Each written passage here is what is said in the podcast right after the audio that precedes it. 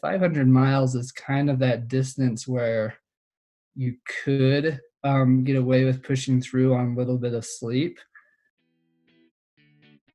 And one of the posts, you'll see like a picture of me just laying laying face down right on the trail.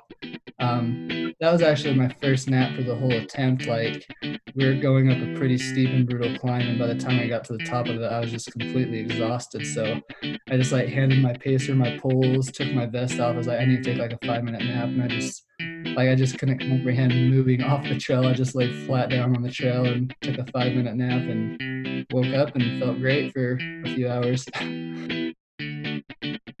I, I tried running after I finished the Colorado Trail and like I just like physically couldn't because like my quad just like felt like it would burst again. Hey guys, welcome to a brand new episode of the Kristian Ultra podcast. I was away last week because I was in Greece. Uh, I'm back now with a brand new guest. Today's guest is Michael McKnight. Not Michael Knight from Knight Rider. No, this guy is much more badass. It's Michael McKnight. He uh, won the Triple Crown of 200s back in 2017, and he won the Triple Crown again in 2019. Uh, we're talking about Bigfoot, Tahoe, and Moab, uh, and they're race directed by Candace Burt. Uh, earlier this year, Michael ran 100 miles without eating any food. He was uh, the first guest on my first ever uh, podcast episode, and if anyone wants to listen to that, please go back, have a listen. And I, am having him back on now because I asked him to be a guest because uh, Michael just set a new fastest known time on the Colorado Trail. So it's a really cool uh, show packed full of awesome stories, which include shoes getting stolen, trail napping on the side um, of, of the trail, and just kind of um, all out epicness. So that's to come. But first, before I get to that, um, I'd like to just uh, give a shout out to my run coaching. Uh, guys, I'm an active online run coach. Doesn't matter what country you're listening to this in USA, UK, Japan, anywhere in the world. I coach athletes all over, helping them with their running. Um, I specialize in ultra marathon, so people wanting to uh, run their first 50k, uh, 50 miler, 100 miler. Also, I specialize in FKTs. I'm the record holder, as I said earlier, earlier for Britain's longest national trail, the Southwest Coast Path. Um, and I also help people run their first marathon. I've, I've done over 130 marathons and um, got a lot of experience there, so I can help people to their first one. So, uh, yeah, the next thing I'd like to mention is my GoFundMe that I've created. Uh, guys, if you like this show, go ahead, go onto my website and make a contribution to my GoFundMe. I've created it because next year I'll be going out to the United States of America to go for my second fastest known time attempt on the Appalachian Trail or the Appalachian Trail, as they say down south. So, uh, this will be my second attempt. I helped set the record uh, by pacing my good friend Karel Sabbe in 2018, and I'll be going back next year. So, um, yeah, please go and check out my website, which is kristianultra.com. Kristian is spelled with a K, the Scandinavian way. Um, but just go and check that out in show notes. Hit the link and one, check out my run coaching, and two, check out my GoFundMe. Make a contribution. All funds raised, um, 10% of that will go to cancer research, um, Cancer Research UK, and the rest of that will help fund my expedition out in the United States of America next year. So, without further ado, guys, please enjoy my talk with Michael McKnight. So, hey, Mike, welcome back. Thanks. Thanks for having me back on. I enjoy chatting with you. Yeah, yeah, it's, it's good to have you back. Um, I was, I couldn't believe like uh, you were my first guest. I was so nervous. I think I had a, a double espresso and a beer before our show. I was like, I was so nervous. I'm a bit more um, relaxed now. So, so why don't you go ahead and um, describe like basically what the Colorado Trail is and what um, attracted you towards going for that? Yeah, so the Colorado Trail, it's a 485 mile trail um, that goes from either Durango to Denver or Denver Durango, um, whichever uh, direction you decide to go. So yeah, there's an east to west, a west to east, and then also in the about mile 300, a little before 300, um, there's a section where you can you get to a junction basically. Yeah, um, it's like a little loop in the middle of the trail where you can either do what's called the collegiate west loop or the collegiate east loop. And the collegiate east loop is actually um, the original route. That's what it was from the beginning. So the collegiate west route is kind of a new addition that you can choose to do if you would like. Um, I personally did the collegiate east loop, and then I also did Durango to Denver. So 485 miles. I started in Durango, ended in Denver. Um, yeah, the record. The what's that? On the East Loop, yeah. Yeah, with the East uh, variation. And so the record I went after was set by Scott Jaime. Um, he's an old school runner. He's uh, he ran for Pearl Izumi. Um, he has some he has a few records if you go to fastest known time, but his record was set in 2013. It was eight days and seven hours. Um, yeah. And so I, I originally wanted to go for the collegiate west variation, um, which is what Courtney Dauwalter went after. Um, yeah. But the week before I headed out, there was a big snowstorm in Colorado, and I was I was prepared to do whatever I needed to on the fly. But all the through hikers I was so there, there's a ton of through hikers on this trail. Like every couple hours, I ran into an individual or a group of people who've been out there hiking for weeks and all of them told me to not do the collegiate west route because it's a higher route so there's going to be more snow up there. So that's why i ended up doing the east route and you know i ended up getting the fkt in seven days and 13 hours. Um, so wow, 18 so hours quicker um, yeah 18 hours yeah. yeah. So yeah did that answer your question? Yeah. i can't remember what else it totally answers and i got a couple of questions from your answer. Um, so, you, did you actually decide? Uh, uh, do I get this right? That after you'd already started, because of the information um, from the through hikers, you originally intended to go on the the west route, but then you decided to go east because of the information from the through hikers? Well, no. So I originally planned it east because I figured the west route was going to be too snowy. But also, while I was on the route, I was also out there thinking that I might change my mind and go for the. Okay. So, but I didn't change my mind. So that was that was my original plan from the beginning. Yeah. Okay. So those those guys are good sources of information. Then it's like, yeah.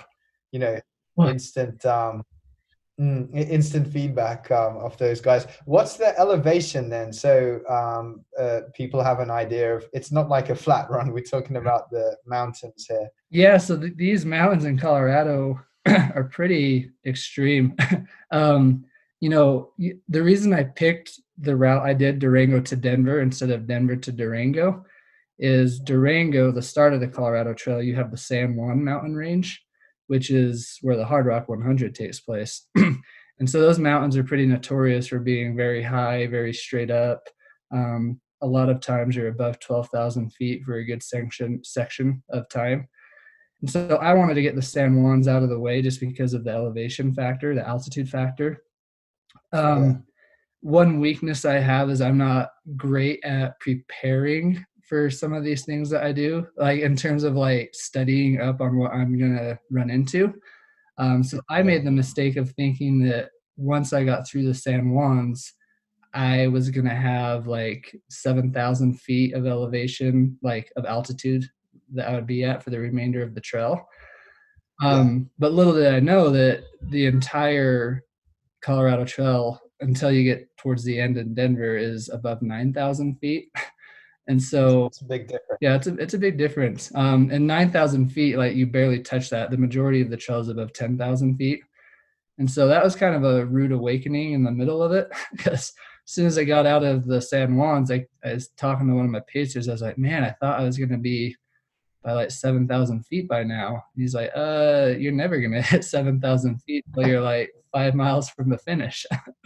so so yeah, it's a it's a very um, high altitude route, and then you gain about eighty thousand feet of elevation throughout the whole 485 miles. So there's a good chunk yeah. climbing for sure.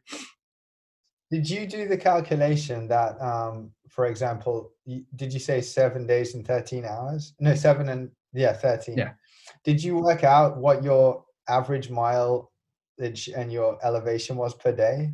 Um, elevation, I haven't worked out, but my average mile per day was 67 and some change. Wow.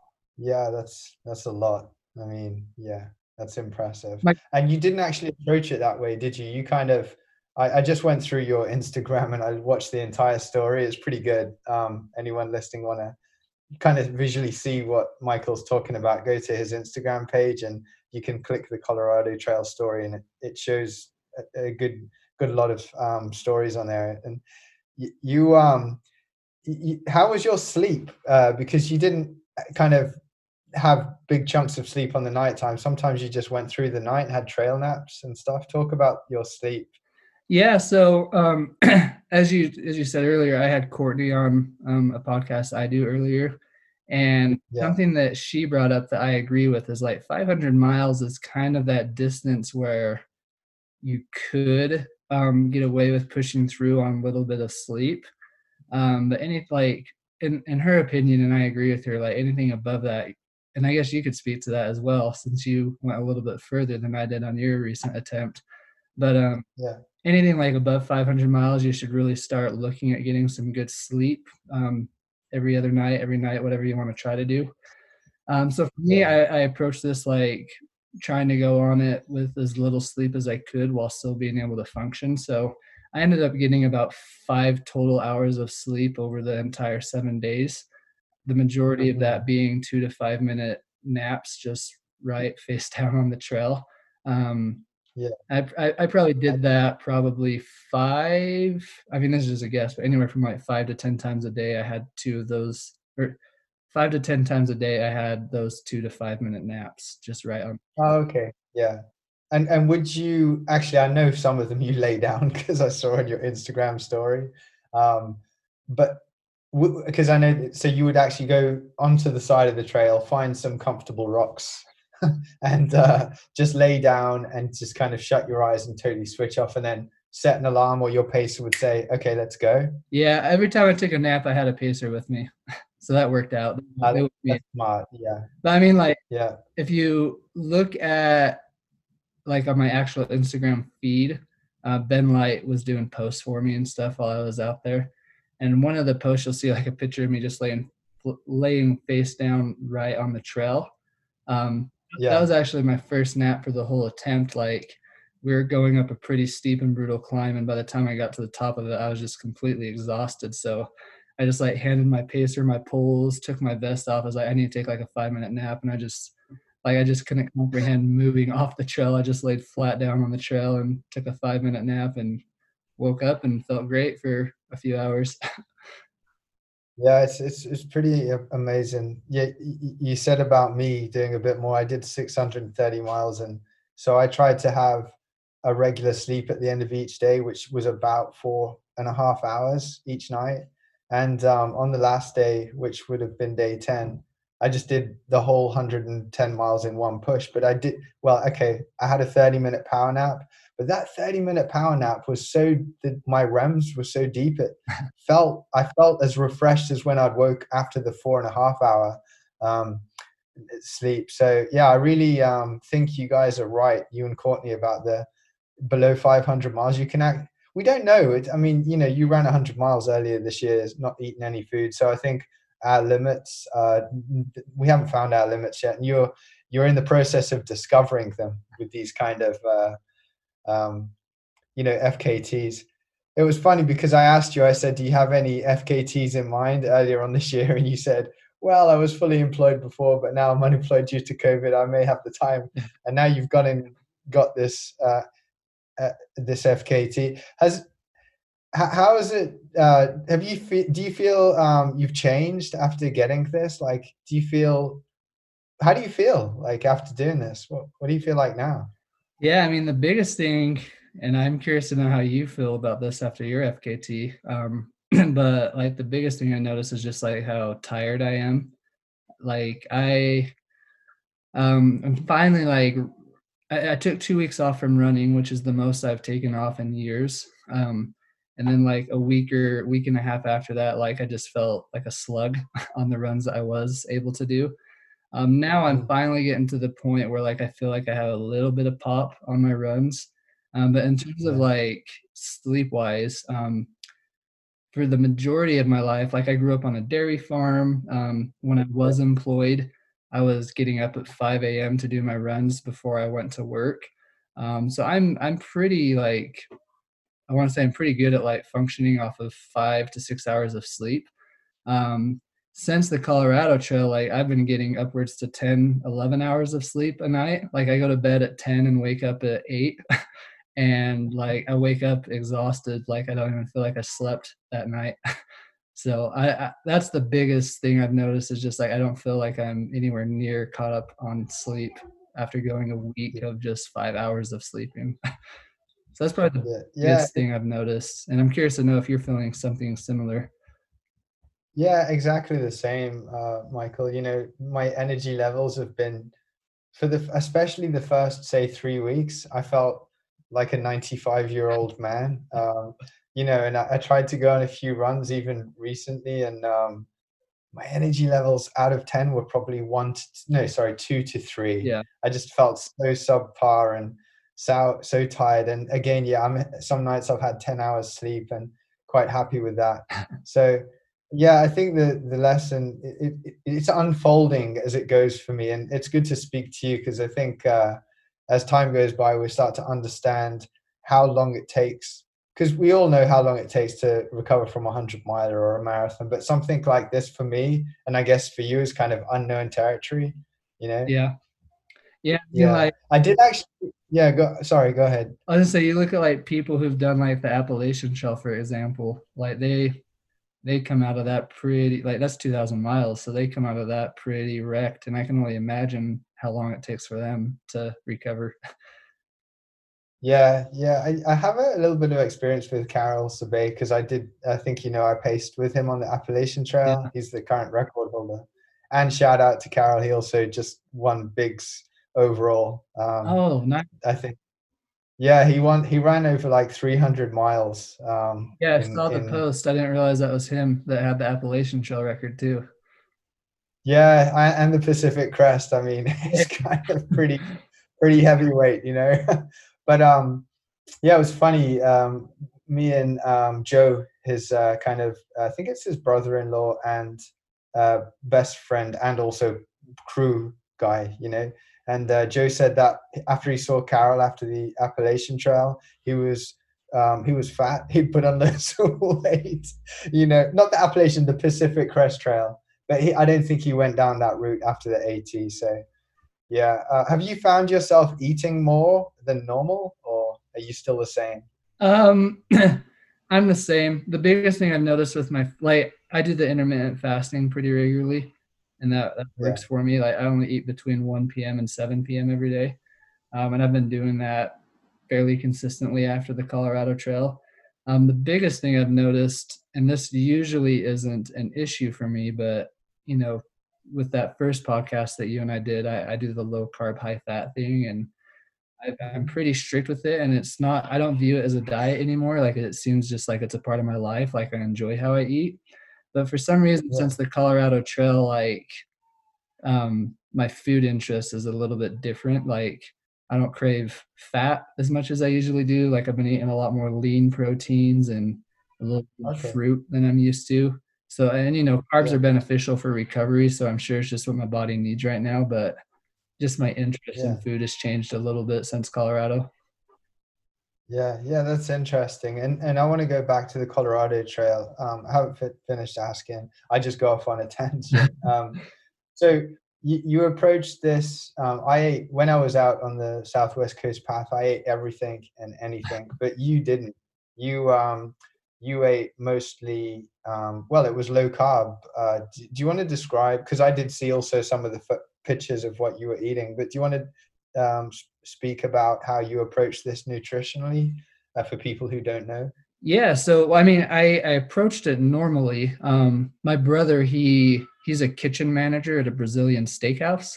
Um, I read that, man. I was able to yeah. use those connections, and and he was able to talk to like the general managers, and they they sponsored me with like it was like twenty pounds of steak. um, cool. It was awesome, but they also like you know they had a salad bar, so he got me like cucumber salad. I had sushi. Um, I had a like I had some good carbs too. There was potatoes, but the the problem was um, for some reason I've never had this happen to me, but like halfway into day one, like the majority of my food, especially the food that I was taking with me in between crew spots, um, so just like the simple bars and and gels and stuff like that, like none of that sounded appetizing to me, and I just couldn't bring myself to eat any of it. Um, yeah, yeah. The only thing that I could really bring myself to eat was meat and um, my like gnarly primal kitchen uh, protein and collagen shakes.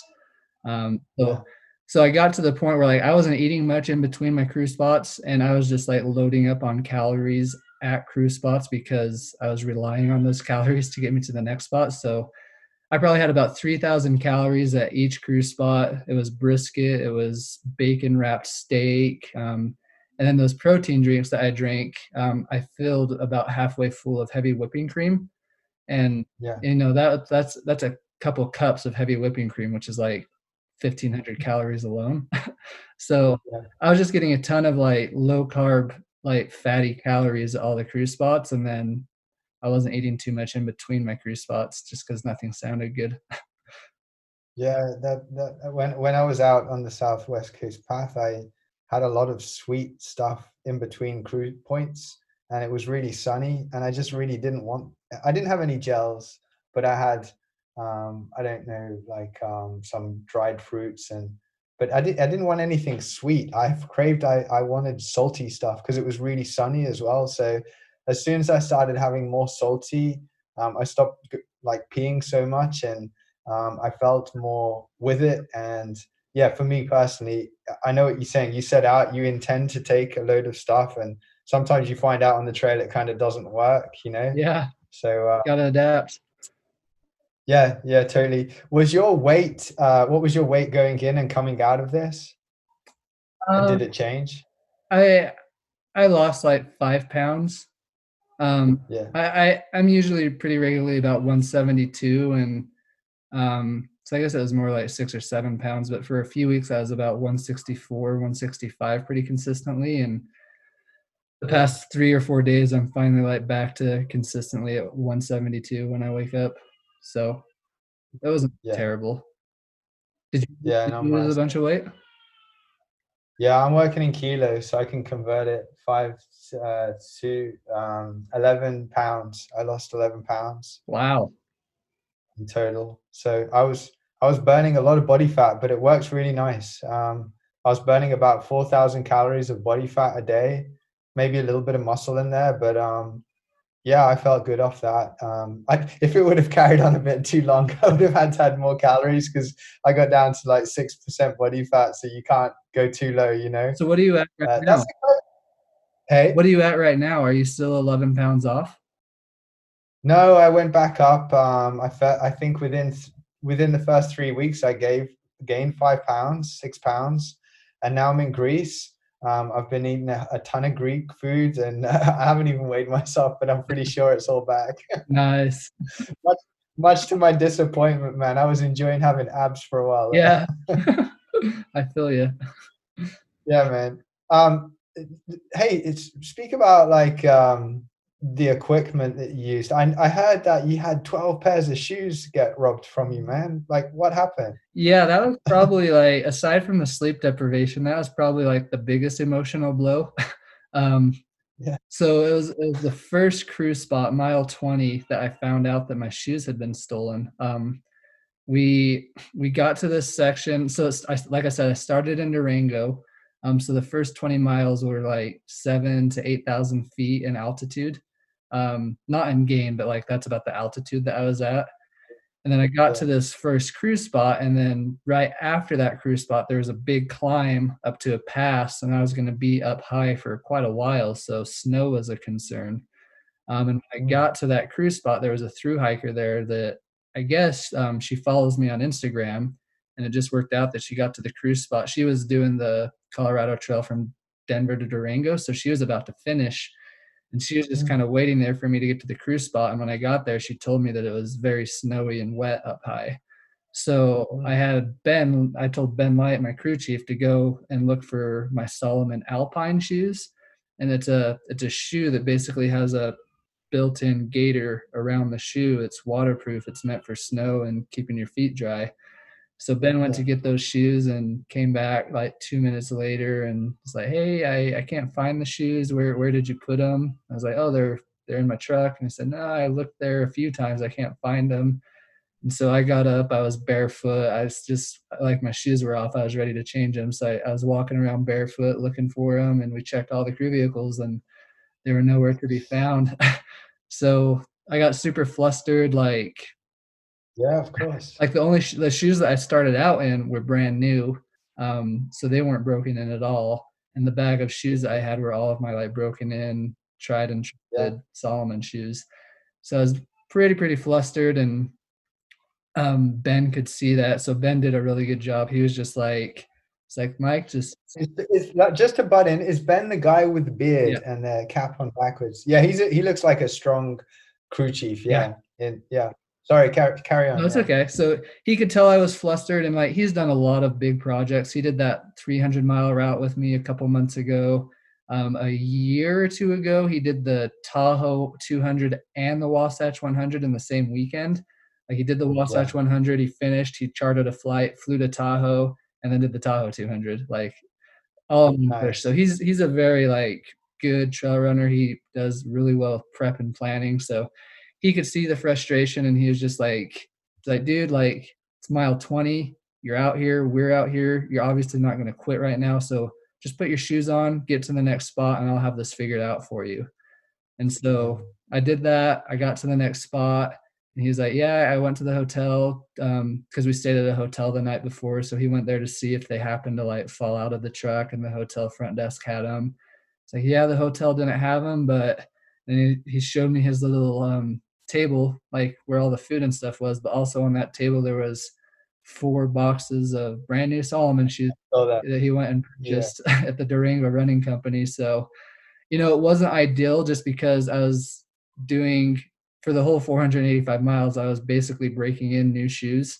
Yeah. Um, so yeah. my feet were definitely the most sore they've ever been because of that. But you know, it got me to the finish. I, I had shoes, so it worked out. Yeah, I mean, come hundred percent. One of these, um, you know, John Lennon said, uh, "What is it? Life happens while you make plans." And um, well, the other one is, so I got told today, God laughs at men who make plans. Uh, you know, like I think the thing is, is that one of these long trail, you know, five hundred milers, you've really got to adapt on the fly, and um, and your emotions, if you let them get the better of you, you know, it's the end yeah, totally. game over. Like, you know, so you did so well, man, to head off with one pair of shoes. Hey, was, and I heard your feet got wet as well. Yeah, they got soaking wet. And, you know, obviously I want to think that I'm mentally tough enough that if I was like doing this self supported, that I would have had the guts to keep going. But, you know, who knows? Like, I, I, right now, like, I know that the main reason I got out of there so quickly and so well is just ben. Ben's calm, collected attitude. So yeah, I owe a lot of getting past that mental hurdle to him. Um, mm. And it's kind of interesting what you learn coming out of it because it's like, you know, you expect roadblocks, but the majority of the roadblocks you expect are like sore stomach, can't hold down food, blisters, um, muscle strains. Like you never expect your shoes to get stolen. So the biggest thing I learned from that is like, next time I do something like this, it's like four pairs of shoes in one bag, four pairs of shoes in another bag. They're not all going to go in the same bag anymore. yeah. Uh, that, that, that, I mean, you know, I think it is what it is. The shoes are gone, but it's a testament to how one, Ben reacted as, as, as a crew chief mm-hmm. and how he installed confidence in you. And two, how you were you didn't quit and you didn't pull the plug right there and then because um, you could have done. You know that would have rattled a lot of people, and it didn't rattle you. So kudos, man. Um, I, I, I noticed in some of you, I, I looked up on Strava to see how you're doing and stuff, and um, uh, you mentioned something like quads back to 90%. So what happened with the quad? And um, let, let, let, talk, let us know about that. Yeah, so it was about mile 390, um, so just a little less than 100 miles to go. Um, and it's kind of funny. Um, so I'll, I'll, tell a story after I tell you what happened to my quad, but um, basically, okay. like my inner quad, um, you know, I don't know what it's called, but that muscle on the inside of your leg that bulges out like it's a runner's muscle just above your knee. Um, yeah, that kind of footballer's yeah. um, muscle. Yeah, yeah, that one.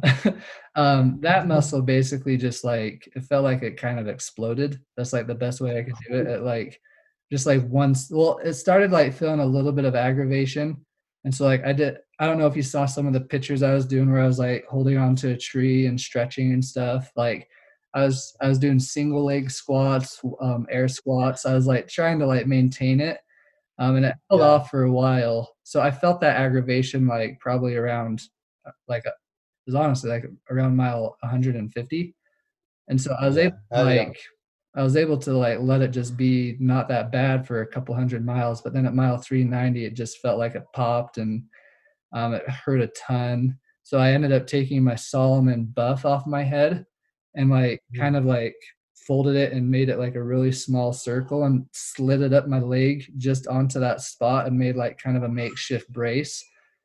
Just mm. like I had to stop like tons of times to readjust it to find a sweet spot, but after yeah. multiple times of adjusting it, like I finally could find sweet spots and it was able to like hold the pain somewhat at bay. Um, okay. So so basically, I just kind of ran with a very inflamed sore quad for 100 miles. Um, and then when I got home, like, like I, this is probably the most um, like injured I've been, like quote injured for for a while, just because like I tried running after I finished the Colorado Trail, and like I just like physically couldn't because like my quad just like felt like it would burst again. So I went and got looked at, and I got diagnosed with a muscle strain. Um, so it took a few weeks for me to be able to like run a little bit without it hurting. Like I couldn't bend it at all. I had to keep my legs straight. So that was kind of like the biggest issue that I had. And and to take a back step, like the story that yeah, what's the story? so like you know, this obviously isn't proven. This is just like my suspicion. Um, but I do very well at avoiding gluten, just because from what I've studied, it has an inflammatory response. Um, so like usually my rule is just like no gluten ever. Um, but at this cruise spot, I woke up. It was like early in the morning. We were in Breckenridge area, so it was like kind of a ski resort town. So there was restaurants and stuff. I woke up from a 45 minute nap, and my crew was all outside waiting for me to wake up, and they were all eating donuts. And when I woke up and saw that, I was like, "Ooh, that looks really good." And so I had a donut, which is like my first like source of gluten in a couple years, and it was like two hours after I had that donut is when my quad like yeah. had that issue. So in my mind, I think it was just like the load of sugar, the load of eh, gluten that my body's not used to, and like yeah. the issue that I was having for a couple hundred miles. Like like I said, I had it at bay, but then that just kind of sent it over the top and just made it infl- inflamed and and then I was just kind of done at that point. But like I said, that's just my theory that's that was my theory as to why that happened. no, you know, like we all got to have theories, and uh, it's you know when it's so close and so coincidental, you can't help but think, hmm, I wonder if it was the donut, you know. But um, yeah, interesting, man. Don't eat donuts yeah. on a 500 mile run through the Colorado mountains. But then yeah, um, it's so. Oh, sorry. Hey, sorry. No, no, no. Go ahead. I was gonna say. Then you have people like Courtney, who I'm so, so jealous of, who can like eat anything she wants, and she could waste me at, at these kind of things. So it's just funny how different our bodies are. Yeah, yeah. Well, and and everything. every i think everybody has something that works for them you know Yeah. I, I don't think you could say oh i'm vegan um, everyone in the world should be vegan because it might not work for someone and what works for that other person might not work for you so everyone's different you know and and, and yeah courtney just seems to be able to just run on anything you know like what what's the um that car in back to the future and they just put rubbish in it and it just moves The DeLorean. the DeLorean or something, you know. Uh, no, it's funny because that hundred miles, uh, that last hundred miles, you run with a kind of a, a, a bad quad. I had the same thing on the Southwest Coast Path, and I've done a couple of interviews, and I ran hundred miles with a reduced range of movement in my right quad. Um, so I was in, I, I, yeah, I didn't quit. I just carried on, and um, there's someone I met afterwards who said to me he was in the army and he knows Royal Marines and Royal Marines have this thing called battle fitness and uh, he's uh, so it, it, the battle fitness is the ability to move forward whilst injured you know because you're in a volatile situation. Okay so you were not and I were not in volatile situations. However seems we got battle fitness you know. Yeah, 'cause once you're Uh, it's like once you hit that finish, it's like like you can't think of having to go further. It's like, oh, my quad is done, perfect timing. But if you had to go I'd further, be carried across the road. Yeah, at the end, I was I couldn't cross the road, and I just ran 630 miles. Oh man, um, yeah. So uh, Salomon, you're Salomon.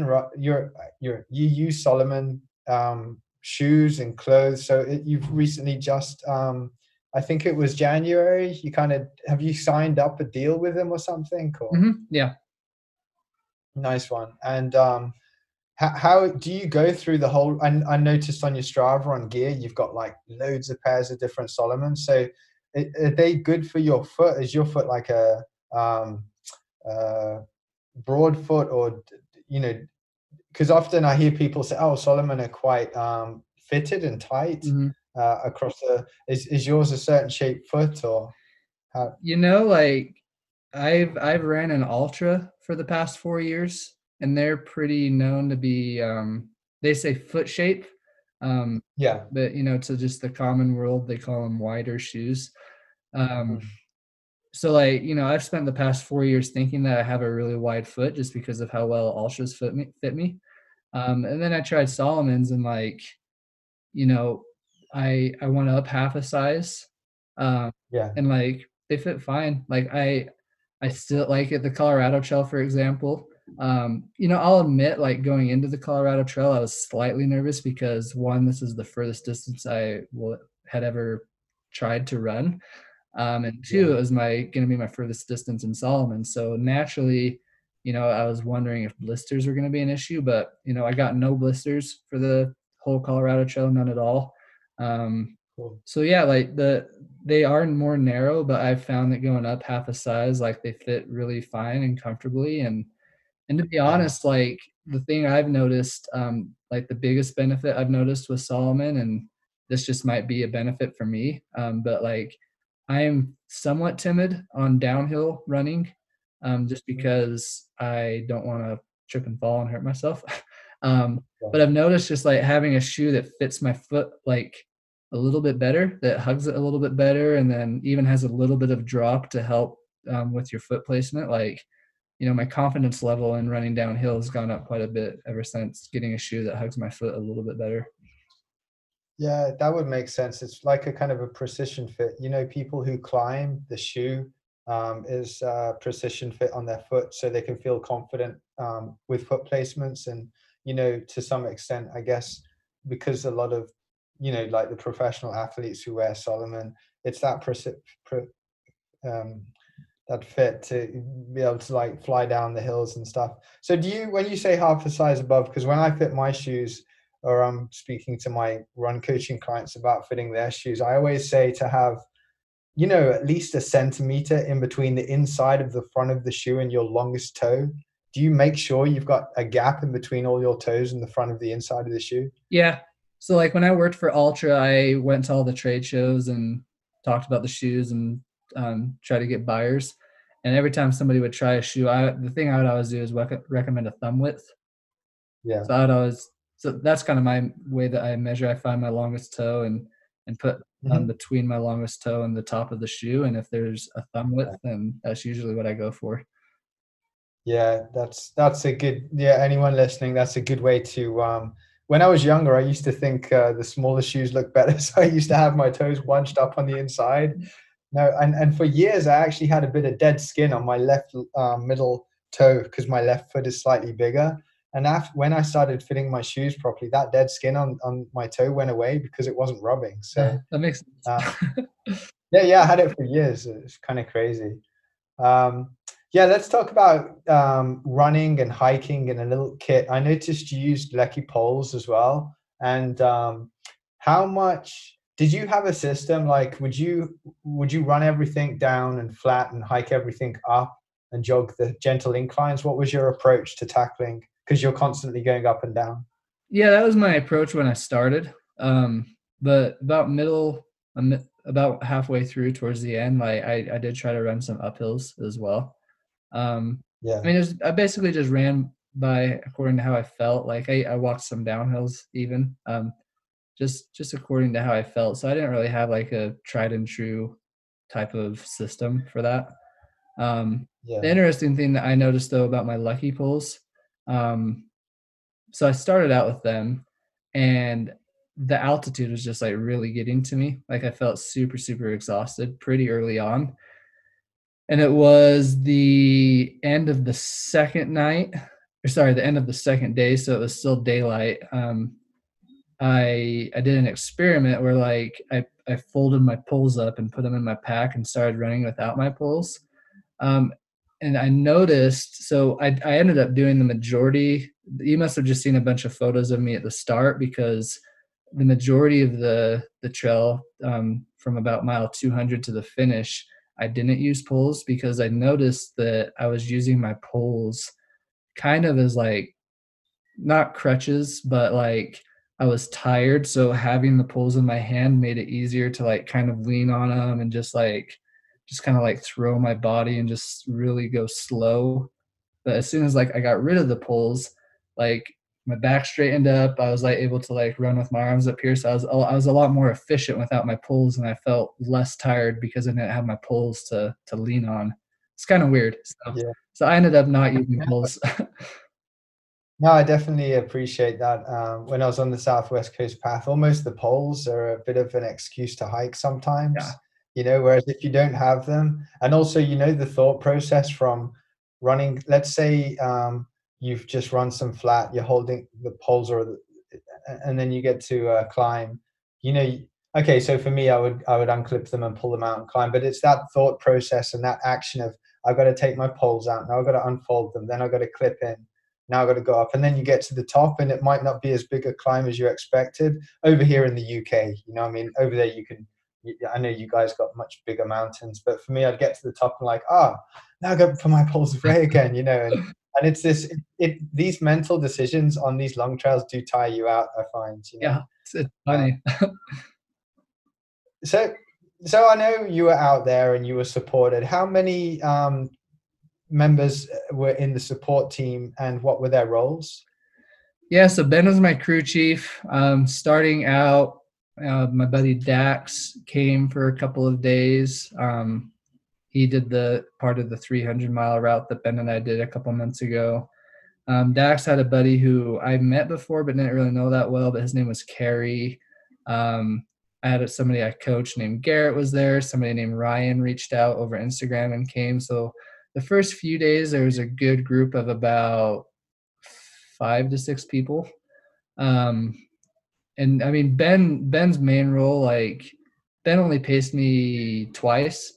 Um, his main role was just to like get to the spot to spot to spot and just to make sure all the food was set up and ready to go. Like he wanted that role. So ben ben's role was crew chief and then everybody else like helped ben where they needed to but they paced me um, out of the whole 485 miles i had a pacer for all but two segments um, yeah. one of them being the very first segment so i had pacers the majority of it um, random people along the trail who I'd never met before showed up. Um, friends that I've made that like lived in Denver showed up.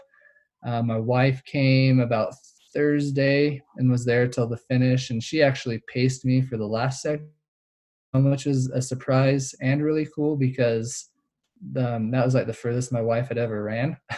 Um, so she did a Yeah. 16 mile segment with me. And so, yeah, I just, I had a bunch of like friends and random people that just kind of showed up throughout the whole process and, and paced me and crewed me. And it is, is great. Um, the Yeah. really cool surprise, like, you know, even though I run for Salomon now, like I still have a bunch of friends who are at Altra and um, the founder, Golden Harper, because, you know, Altra was relocated to Denver. Um, Yeah, that was one of the reasons I think you left originally. Yeah. No, something like that. yeah, yeah, yeah. I moved to Denver with Altra only last Yeah, that's Yeah. right. Um, but then I moved back to Utah when I quit. So, but anyway, Golden showed up, Golden Harper, the founder, um, as I got closer to Denver, and he did um, a few hours with me. So, you know, even though I'm with Salomon, I'm still friends with a lot of the Altra crew. So, it's just really fun to see a bunch of faces that were in Denver that I hadn't been able to see for about a year since I moved back. Yeah, yeah, that's that's it just shows that it doesn't matter what kind of brand you have on your clothes, friends are friends, you know, that's Yeah. what's important. Totally. Um and and and so what kind of um crew vehicle did uh um Ben have? Um was it a van or a um a camper or something? What what what did he have his setup? Yeah, so a company reached out and offered an RV, um, which I was gonna do, but after talking to Courtney, sounds like she rarely used her RV um, when she did it, just because RV couldn't make it to a lot of the spots. So what we ended up doing was Ben has this big, um, it's like a four wheel drive. It's not a Sprinter van. Um, it's just like a normal 15 passenger style van that you can take seats out of, and it has some Okay. beefy four wheel drive tires. Um, so he had that van. He had one of those um, pop up tents on top of the van. Um, Yeah. and then I had my four wheel drive pickup truck, which also had a pop up tent. Um, and, you know, I'll do a quick little plug like Airtop tents. They sent me one of those to use for the thing, which was super nice of them. Like, even though I spent the majority of my time sleeping on the trail, like these these pop up tents have like a built in memory foam mattress. So even even though it wasn't an RV, like it was still pretty plush and comfortable. So we had two of those pop up tents. Um, but yeah, like anybody that's thinking of doing the Colorado Trail supported, like four wheel drive is a must because the majority of those sections are very, very hard to get to if you don't have like a four wheel drive high clearance vehicle. So those were the two Yeah. vehicles that we had. Um, all the other crew members, like somebody had like a Prius and stuff like that. So like Ben and them had to figure out spots where people could drop their non four wheel drive vehicles off and they would all hop in the van or the pickup and then go to the section together. So those were the two main vehicles that we had. So you had Ben, who was the crew chief, and then was there someone else who was with you from start to finish as well, driving yours? So, um, you know, pacers and stuff, people that weren't pacing took turns driving my truck. Um, but I also had somebody there named Matt Van Horn. So there's actually going to be a video coming out in a couple months or a month to a couple months. Um, but I had a guy out there who was filming the whole thing and um, he ended up driving my truck a couple times, like if a pacer couldn't, but Yeah. So, so it sounds like everyone has to kind of just chip in and do whatever needs doing, you know, to get you to the, the finish line, um, you know, in record time and stuff a like that. effort. Yeah. What were some of the? Um, I had a lot of um, pretty amazing moments. Uh, one time I sh- I saw a really slow um, meteorite burn up across the Earth's atmosphere, and I looked up and I thought, "Wow, that's a really fast plane." And then I looked again. I was like, "No, that's a really slow shooting star," and it just. I was just like, "That's insane!" I loved it, and then I saw some awesome wildlife and stuff. Did you have, or yeah, of course you did. What were your fantastic moments? Just like cool things that I saw. Yeah, yeah. What cool things did you see? Um, you know, we Or what cool feelings did you have? You know, Yeah. or, or interactions with people. It doesn't need to be something you saw. I mean, we didn't see a lot of wildlife. We saw a couple moose, which is really cool. Um, That's cool. the the thing that's really cool about the Colorado show like I said, is there's just there's so many through hikers. So we stopped and had a lot of conversations um, with people. Like it, it's pretty funny. Like you see somebody coming up and usually like you can predict what they're gonna say, and it's usually always like, "Hey, wh- what segment did you start at this morning? What segment you you going to to tonight?" And like you know they would share theirs, and usually we would say something like, "Ah, we started in Durango and we're just going straight to Denver," and they like had to like clarify what we meant by that that we are just trying to do it in one push so you know just seeing all like the cool people out there and like some of those people like like i said the week before i started there was that big snowstorm. And so like yeah. some of like the majority of the people that i ran into um they either had to like hike off the colorado trail like to leadville or something and like get a hotel for a few nights because of how much snow fell. And like some people just flat out set up a tent and like saw some pictures where like snow was halfway up their tent. So like a lot of those people like toughed out some pretty rugged conditions um and like i said they've been out there for weeks. So you know they yeah. they obviously were like amazed at what we were doing but like i'm like i'm more amazed at what they're doing because that's a long time to be out there. That's a lot of gear to carry. That's a lot of weather to factor in. So it's just really cool meeting all the different kinds of people and hearing their stories. Um, the craziest thing, though, I, I, wanted to ask you if you experienced this at all, um, but I know Courtney experienced it. Um, this was my first. So like, hallucinations are obviously a thing for these long distance multi-day adventures, uh, and I had hallucinations. But another thing I experienced, which was new to me, was I had some really severe deja vu. Did you experience that when you were out there? Um, um, I, I, it was weird. I was in this kind of computer game. It wasn't visual, um, but I was collecting points and going over the mountain. So it was a different. It wasn't a deja vu. It wasn't a hallucination, but it was definitely something out of this world kind of thing. You know, reality. Yeah, di- totally different reality. Yeah, yeah. Yeah, it's so crazy that happens because like for the final two days, so like day five to day seven, um, like I had the most intense deja vu where I was just like so convinced that everything that we were doing had already happened, the style that it was happening in, the people that I was with, like I was convinced that it happened before. Um, and then the craziest thing, like the final six miles of the Colorado Trail is this really nice, like two lane groomed out dirt road. Like it's called Waterton Canyon. So it's very, very smooth, very, very gradual. We're running down this at night, and I wish I would have told my wife so we're not having this like playful argument right now. She doesn't believe me. She's telling me so so basically in my head I was like, I've done this, I've done this with my wife Sarah, and approximately like 20 minutes, four guys are gonna come around a corner four guys I've never yeah. met, and they're going to pace us to the finish. And that's what happened. Four guys showed up and paced us to the finish. And I told my wife that, and she's like, she's like, why didn't you tell me that if you really thought that? I was like, I don't know. I was just too tired to tell you. And she, she's telling me the way deja vu works is you're just so tired that your brain processes things super, super slow. So she's telling yeah. me that I saw the runners coming, but in my head I predicted that they were coming. Like that's what she's telling me. So I wish I would have said something, but obviously I didn't predict it. But in my head, I was just convinced that I predicted it for for a while. yeah, there's there's some pretty.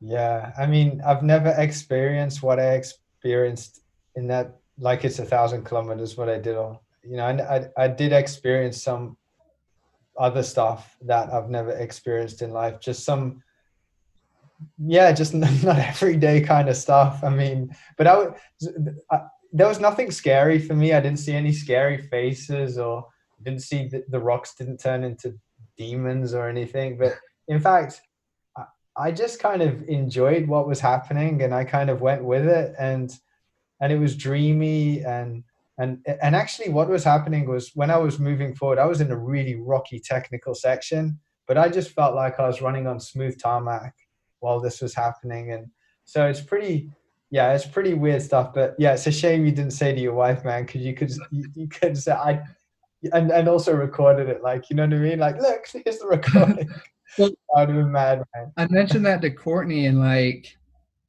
um, the way I took it is like she actually was predicting stuff because she told me like because we were talking about our deja vu experiences, and she told me that her crew made the comment to her like, "Man, we should go get some power balls or something like that, and like really make use of your predictive skills."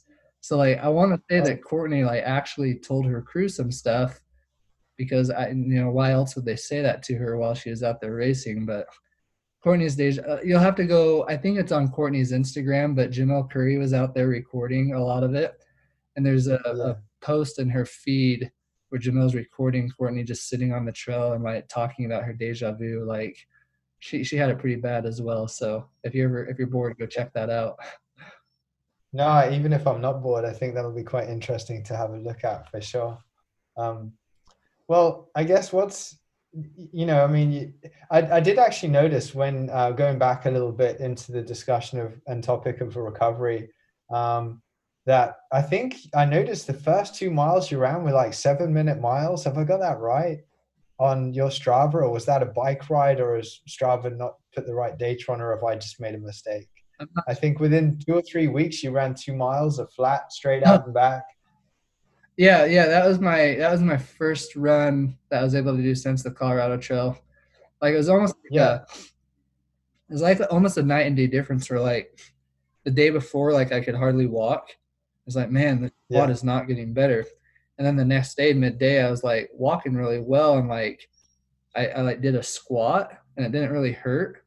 So I was like, huh, like something happened like almost overnight. So I threw on my shoes and tried to go for a two mile run and I, it was really tight towards the end, but yeah, it was, it was, uh, it was like 740 or something, I think.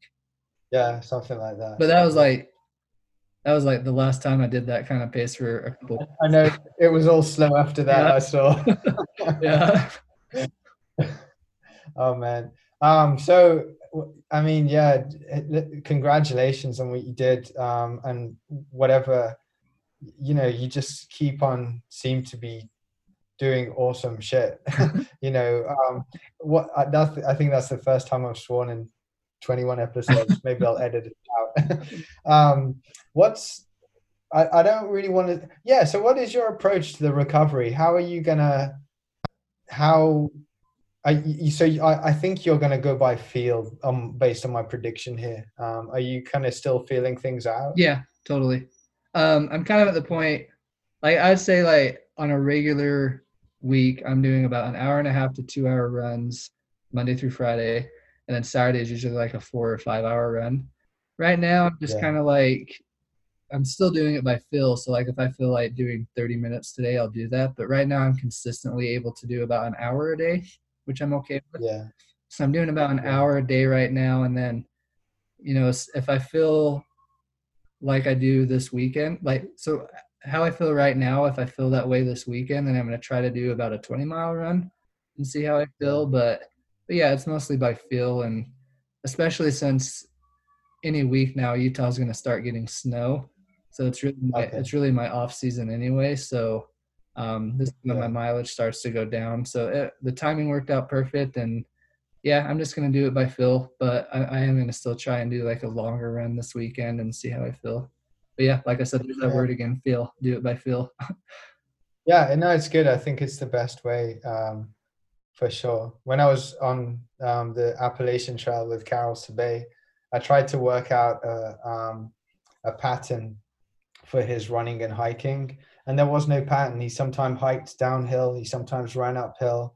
Um, so it just, I mean, without a question, that's feel. You know, he wasn't going by any rules. Now I'm going downhill. Now I need to run. You know, it was, oh, I'm checking my phone out, so I'm going to hike. You know, so yeah, yeah, best way. You might um, do um you, you can choose to edit this out if you want, but um, I'm like 90 to 95% sure I'm going to go after that next year.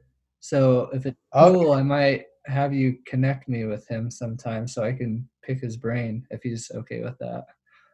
Hey man, listen, you go, I'll no worry. I mean, I'm going after it as well. It's uh, it's been yeah, I had a failed attempt last year. I was meant to go this year, um, and I'm going to go after it next year as well. So um, right. we should uh, talk about that, uh, we can. We can have a whole conversation about that. Are you doing to north? Yeah, totally. Yeah, I'm going northbound. Yeah. Awesome.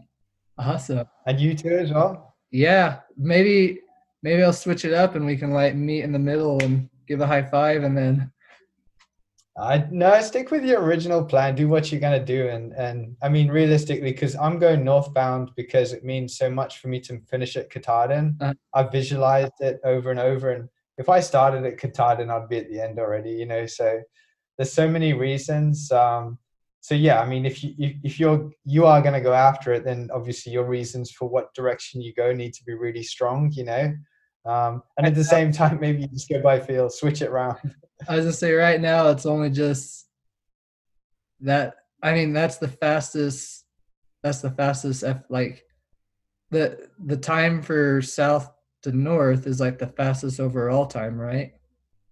Yeah, Karel has 41 days, seven hours, and 39 minutes. And that's an average of 53 miles per day yeah. with 11,600 um, feet. Um, that's yeah. all the time. but yeah, I mean, I don't have really strong connections for going south to north. That just seem uh, like the best. Yeah. So I can. Yeah. yeah. No, I'll definitely. I mean, I for sure. I'll um, I'll reach out to Karel and and tell him that um, yeah, you, you may contact him and then I'll connect you guys up. Man, that's exciting. I, for, I now that you mentioned that when we did our first episode together, I remember you telling me that now, but I just forgot it until recently. Yeah, I think the thing was the reason I didn't go this year is because of um, not being able to fly to America.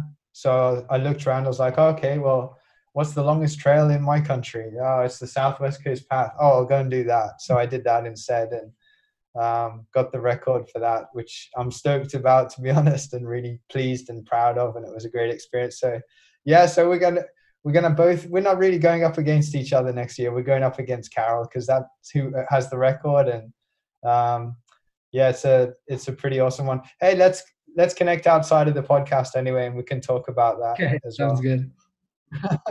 so I don't need to ask you what's next then. well, like I said, it's just like 90 to 95 percent. So there's there's a small percentage yeah. that it's not going to happen. yeah, yeah. Well, I hope it does. It, it it'd be pretty cool. I think the more people go for these things, uh, the more exciting it is for the people doing it and everyone watching and stuff. Totally. No, that's cool. All right, I'm not going to edit it out. I don't even edit these things. I think my last episode, I had um, a run a runner on called Damian Hall, and someone knocked the door. I got the door. Oh, really? I, I, just, I, leave it in. It's raw, unedited, and it's real, man. There's no. I, I think I edited the first ones, and it takes me like three hours. And I'm like, just send it out. Yeah, you know? that's how I am. I don't edit mine either. yeah, man. Keep it keep it just raw. Yeah. Do you want to shout out any? Um, again, I said this last time. I think you, someone who inspires you the most, and you said your wife. Um, it's probably I don't need to be such a deep and meaningful question, but do you want to shout out anyone like sponsors or people who've, uh, you know, do you want to give a shout out to anybody? Um, I mean, yeah, the biggest person I, I mean, aside from my wife, because, you know, my wife and Ben, they're like the two most helpful people for me in like actually getting out there and doing this because they're always crewing me or pacing me.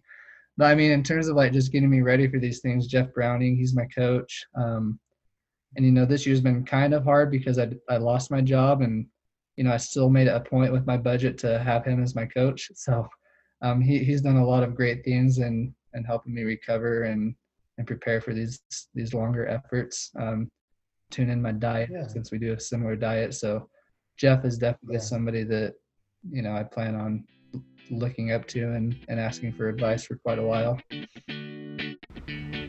Okay, guys, that's it. It's a wrap. Thanks so much for listening to this episode of the podcast. Guys, um, I'm going to move to every two weeks because every week I think was a little bit much and I found myself rushing, trying to find a guest, trying to edit, trying to release. So by doing a fortnightly release of episodes, it'll just allow me to spend a little bit more time in uh, pre and post production of this thing. Um, I'm really excited about the next guest coming onto the show. His name is Warren Doyle, and he's the godfather of the Appalachian Trail. He's completed that thing almost 20 times. Almost 20 times. That's crazy. He also um, crewed uh, the fastest supported northbound female Liz Anderson. If you guys want to go back to my previous episodes with Liz Anderson, it's a two part um, episode series, um, and you'll learn all about Liz uh, in preparation for uh, Warren, who's going to be the next guest. So, as I said before, please do go ahead, visit my website, uh, go and uh, contribute to the GoFundMe, help get me to America next year, and also check out my run coaching. Also, I'm offering actually rewards for my uh, GoFundMe, so uh, I'm not just asking for something for nothing in return, I am offering some uh, levels of run coaching, so please go and check that out. And in the meantime, happy trails.